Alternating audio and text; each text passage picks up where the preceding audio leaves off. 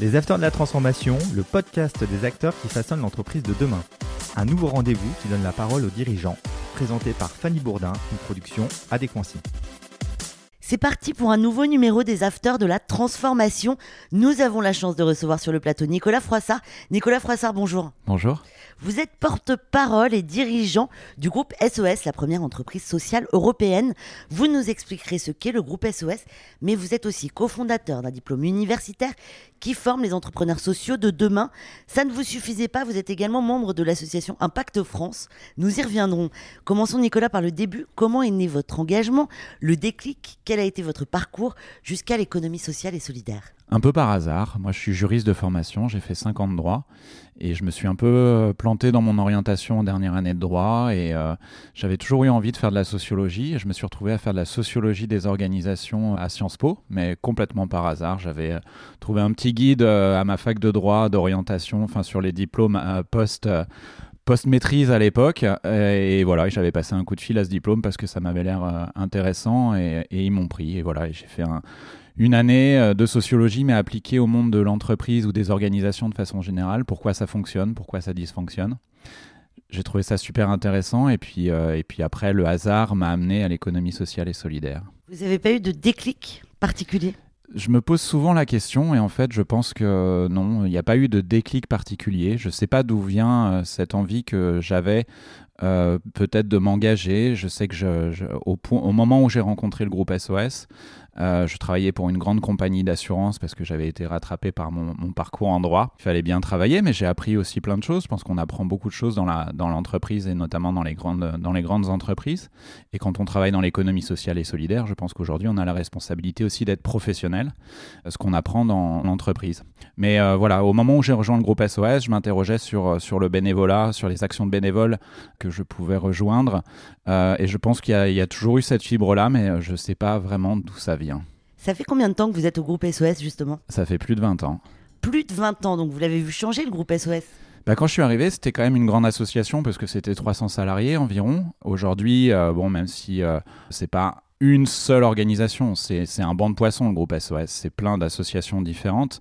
Mais aujourd'hui, si on additionne euh, toutes ces personnes qui s'engagent au quotidien, c'est 20 000 professionnels, 10 euh, 000 bénévoles qui œuvrent pour euh, une société plus juste. Le groupe SOS existe depuis plus de 35 ans dans une quarantaine de pays, agit sur 9 secteurs différents, compte plus de 500 établissements, actions, domaines de compétences. Est-ce que vous pouvez nous expliquer? C'est tellement vaste. C'est très vaste et c'est difficile de, l'expliquer en, peu de temps. Moi, ce que j'ai l'habitude de dire, c'est que c'est un, groupe non lucratif. Je pense que c'est important aujourd'hui de, rappeler qu'on peut euh, se développer, avoir des activités qui sont, euh, pérennes, euh, qui ont un impact sur la société. Euh, et qui sont euh, évidemment bien, bien, bien gérés. Euh, donc le, groupe SOS est né sur une idée qui, que je résume de la façon suivante, c'est réduire les inégalités et, et la fracture qu'on peut trouver dans les sociétés aujourd'hui, partout dans le monde, mais aussi en France, les inégalités ont, tendance à s'accroître. Et je crois que la promesse du groupe, ça a toujours été de pouvoir fournir des services de qualité à toutes et tous, y compris et surtout, quelque part, les plus précaires, les plus vulnérables. Voilà, que ce soit dans le domaine de la santé, on gère des hôpitaux, de l'accompagnement du grand âge, on gère des EHPAD, euh, l'égalité des chances, on fait beaucoup de choses en matière d'éducation euh, pour les enfants, notamment en difficulté sociale et, et, familiale. Et puis de plus en plus aussi réinventer le modèle. Donc euh, développement économique local, la culture qui est très importante pour nous, et, et, vraiment sur l'aspect territorial, comment on recrée du lien, comment on recrée de l'emploi, c'est quelque chose qu'on fait beaucoup aussi aujourd'hui. Que c'est l'avenir ces entreprises sociales européennes? Je pense aujourd'hui en tout cas que notamment quand on parle euh, de services aux personnes, de comment on peut être utile à nos contemporains, d'action sociale, de lien social, euh, oui, de services rendus euh, dans le domaine de la santé, par exemple. Je pense que les, entreprises sociales, les organisations à but non lucratif, ont quelque part finalement même un avantage concurrentiel par rapport aux entreprises lucratives, parce qu'elles n'ont pas à verser de dividendes à la fin de l'année. Or, quand vous fabriquez euh, des smartphones ou ce genre de choses, bon, ben, les dividendes ont un impact peut-être sur euh, le portefeuille de, vos consommateurs, mais pas forcément sur la vie des gens. Or, on voit bien en plus dans le contexte actuel que quand on est une entreprise lucrative et qu'on doit fournir euh, des services à des personnes qui peuvent en plus être en situation de précarité ou vulnérables, si à un moment donné vous avez pour objectif, et c'est normal, les entreprises lucratives ont cet objectif-là, euh, même si aujourd'hui il y en a plein d'autres avec, euh, avec la RSE, etc.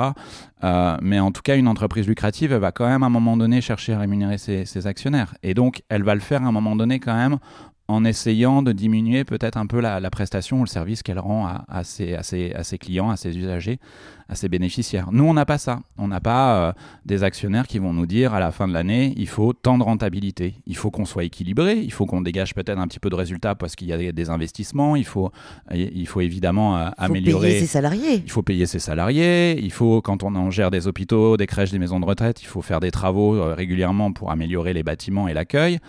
donc il y a quand même pas mal de choses à faire pour améliorer les choses au quotidien. Il faut être équilibré et faire un peu de, un peu de résultats. Mais nous, la différence avec une entreprise lucrative classique, c'est que l'ensemble du résultat, s'il y en a, est remis euh, dans la pérennité ou dans le développement euh, de l'organisation. La vision du groupe SOS, c'est lutter contre les exclusions sous toutes leurs formes, c'est trouver des solutions innovantes. Quelles sont les solutions mises en place pour lutter contre l'exclusion? Il y en a beaucoup. Euh, je vous parlais de développement économique local. Une initiative récente, ça peut passer justement par euh, le petit commerce, euh, comme on dit. Et on a un projet qui s'est développé et qui marche très bien ces dernières années, qui s'appelle 1000 cafés. Et donc 1000 cafés, c'est euh, recréer 1000 euh, cafés dans des villages de moins de 3500 habitants. Des villages où il n'y a plus de commerce, euh, où il y a plus... et du coup, il y a moins de, de, vie, moins de liens sociaux. Et nous, comme le groupe SOS a justement la lutte contre les exclusions comme boussole depuis sa création, quand on crée un café, c'est pas juste un café, c'est un lieu où on va pouvoir justement mettre de la culture, où on va pouvoir avoir accès à Internet si, si on n'a pas Internet, et voilà, et un relais poste s'il n'y a pas de relais poste. Et vous pouvez réinventer finalement tout ce qui euh, a disparu malheureusement parfois dans ces territoires à partir d'un lieu où vous créez, oui, de l'activité, du lien social par exemple. L'écologie, le digital, la culture et à l'international, le groupe SOS s'investit dans ces secteurs. En quoi sont-ils porteurs pour créer de l'emploi et développer la solidarité, la cohésion? Bah Pour répartir la richesse, il faut créer de la richesse. Nous, on le dit, euh, moi je fais partie euh, du mouvement Impact France qui a vraiment ça comme discours depuis, euh, depuis toujours. Euh, et, donc, comment on crée de la richesse? Bah, Nous, on a tendance à considérer que ça se fait au, plus près euh, des territoires et qu'aujourd'hui, on a quand même la chance aussi d'être dans une société qui est euh, concentrée aussi sur l'innovation, comment on peut améliorer les choses au quotidien. Mais nous, on considère que l'innovation technique, c'est pas tout. Et donc, on va parler d'innovation sociale ou d'innovation sociétale. Vous parliez de digital, on a parlé de lutte contre les exclusions juste avant.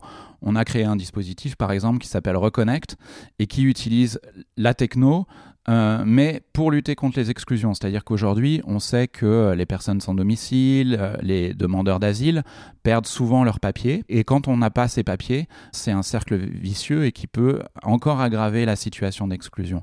Donc en fait, Reconnect a utilisé un coffre-fort numérique, ils appellent ça le, cloud solidaire, qui permet sur ce cloud de sécuriser, de numériser les papiers de ces personnes. Et donc, s'ils les perdent, eh ben, les travailleurs sociaux, en fait, qui en plus souvent perdent beaucoup de temps là-dessus, à refaire les papiers, à retrouver les papiers, à repartir sur des démarches, bah en fait, c'est un gain de temps pour tout le monde et c'est une sécurité en plus beaucoup plus importante pour ces personnes vulnérables.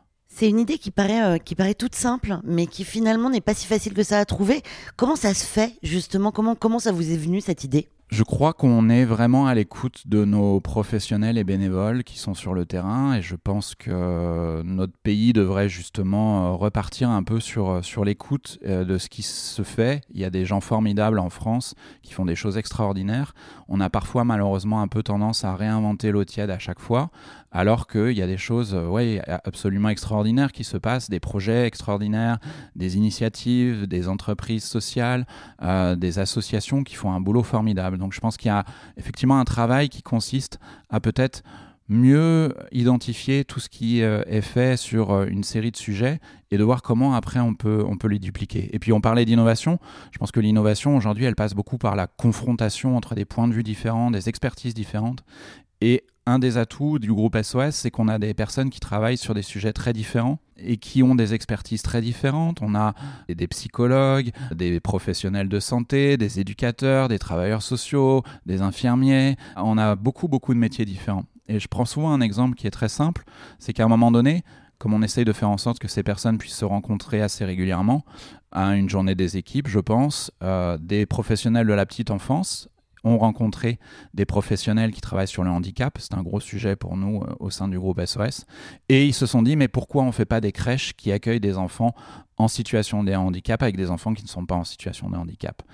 Vous le disiez, y, a, parfois les idées sont toutes simples, mais en fait, elles, ne deviennent évidentes que quand des personnes différentes confrontent leur point de vue et se disent mais exactement, c'est ça qu'il faut faire. Et puis après, comme on est dans un pays où malheureusement c'est parfois difficile de faire euh, bouger les choses et que les choses sont très cloisonnées, eh ben, il faut aussi une organisation peut-être qui a la taille comme euh, du groupe SOS, euh, son réseau pour faire avancer les choses. Et donc on a été parmi les premiers à, à créer. On a parlé un, peu dans notre société euh, d'inclusion. Nous, euh, on est euh, obsédé par l'inclusion dans notre groupe.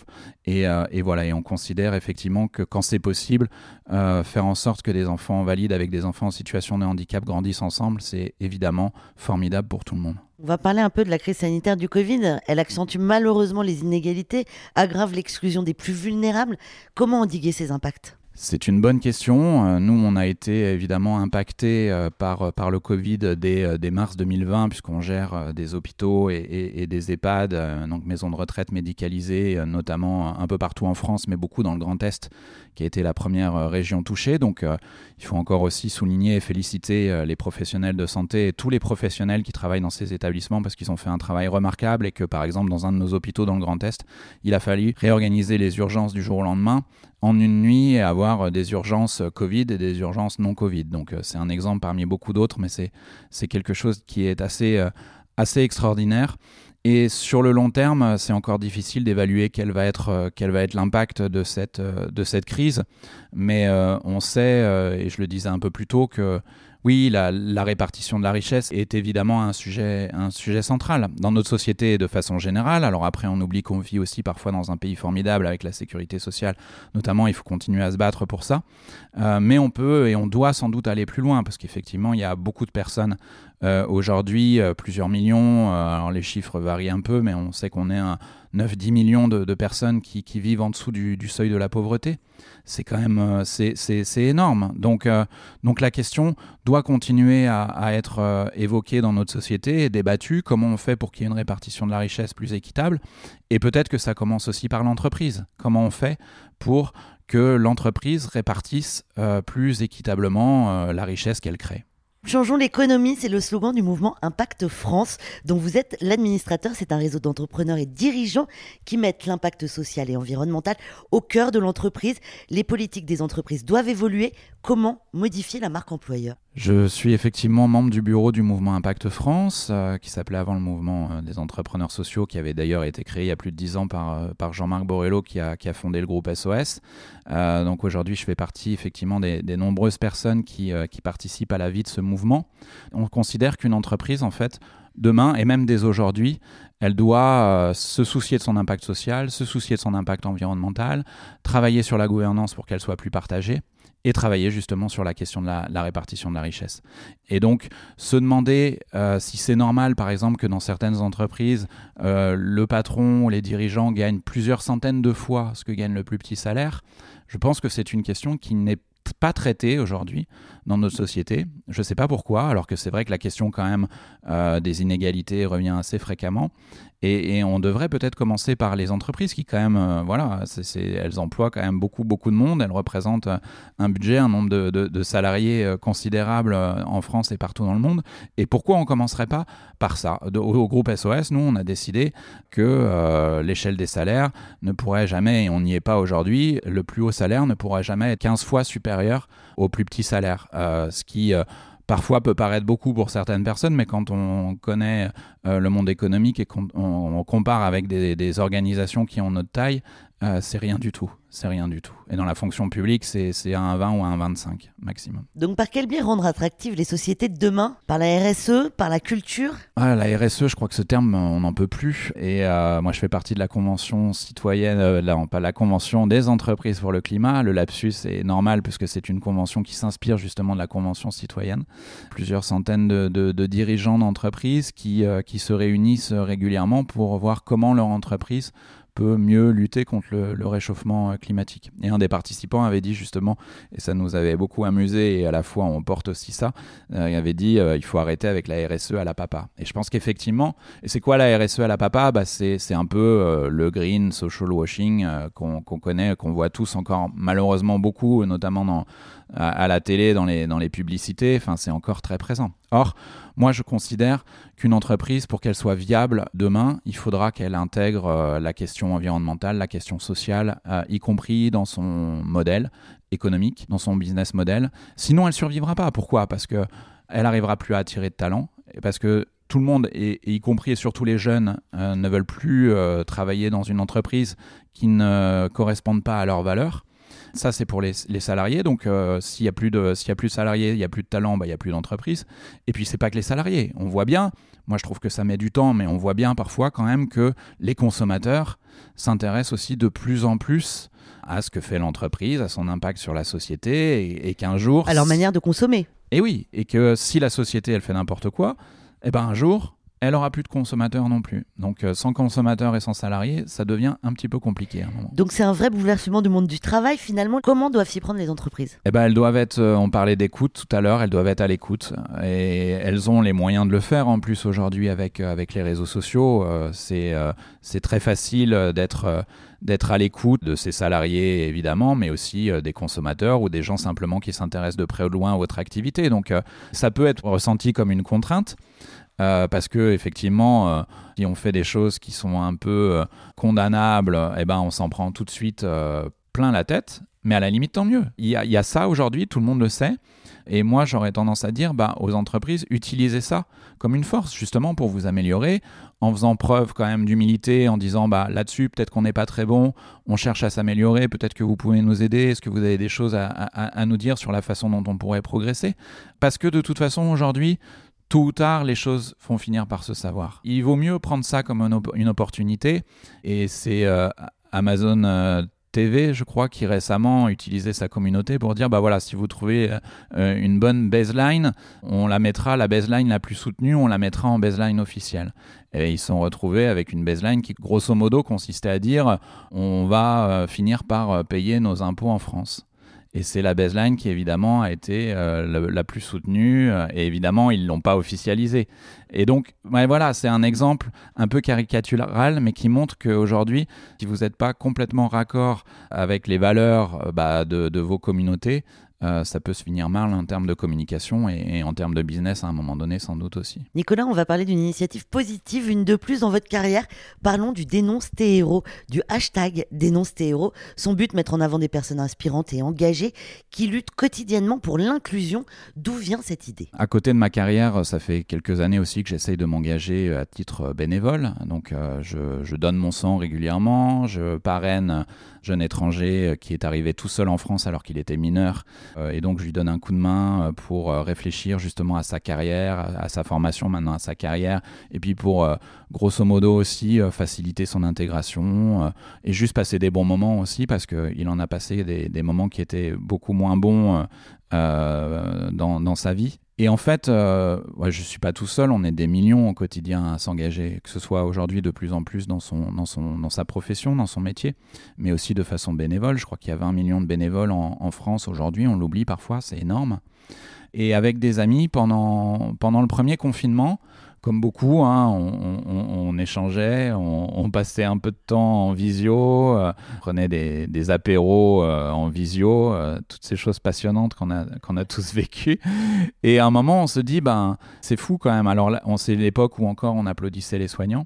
Et on se disait, c'est vrai, les soignants, c'est génial, il faudra garder ça. On se disait, il faudra garder ça après cette crise, que ce soit pour les soignants, mais finalement pour toutes celles et tous ceux qui s'engagent au quotidien, qui s'engagent pour les autres. Et il y en a tellement des gens sans qui euh, notre, euh, notre société euh, ne, ne, fonctionnerait pas. Le hashtag dénonce tes héros qui est sur tous les réseaux sociaux et beaucoup sur, beaucoup sur LinkedIn et qui marche très bien, c'est ça, c'est de dire, ben, en plus, on est dans une société parce qu'on nous dit ah, pourquoi vous dites dénoncer? Alors déjà, dénoncer a priori en ancien français, ça veut dire révéler. mais en plus, mais en plus, aujourd'hui, on vit quand même dans une société où les gens dénoncent tout et n'importe quoi euh, à tort et à travers. Alors moi, je fais partie de ceux qui considèrent qu'il faut quand même continuer à dénoncer des choses, évidemment, et je fais partie de ceux qui considèrent que MeToo est une grande avancée de ces dernières années. Mais à côté de ça, oui, il y a plein de gens qui euh, dénoncent n'importe quoi, juste avec aigreur, parce qu'ils euh, ils sont pas contents dans leur vie. Et à ceux-là, on avait envie de leur dire, bah, écoute, calme-toi un peu, détends-toi et dénonce plutôt tes héros. de rentrer dans quelque chose de plus vertueux en disant, oui, il y a plein de choses qui vont mal dans notre société, mais il y a aussi plein de choses qui vont bien. Il y a plein de personnes qui font des choses extraordinaires et dont on parle très peu dans nos médias. C'est un problème d'ailleurs. Donc comment on fait pour bah, révéler effectivement tous ceux qui font que bah, sans eux, euh, la société euh, ne marcherait pas, euh, parce que ce qu'ils font dans leur boulot, c'est hyper utile, ou parce que à titre bénévole, ils font aussi des choses extraordinaires? C'est ultra important de le dire. L'interview touche à sa fin, Nicolas. Je rappelle que vous êtes le porte-parole et le dirigeant du groupe SOS. Merci beaucoup d'être euh, venu sur le plateau des Afters de la Transformation. Merci pour votre accueil. J'ai passé un très bon moment. Pour nos éditeurs, vous pouvez retrouver tous les podcasts des Afters de la Transformation sur vos plateformes d'écoute préférées. À la semaine prochaine. Les Afters de la Transformation, une émission à réécouter et à télécharger sur adéquancy.com et toutes les plateformes de podcast.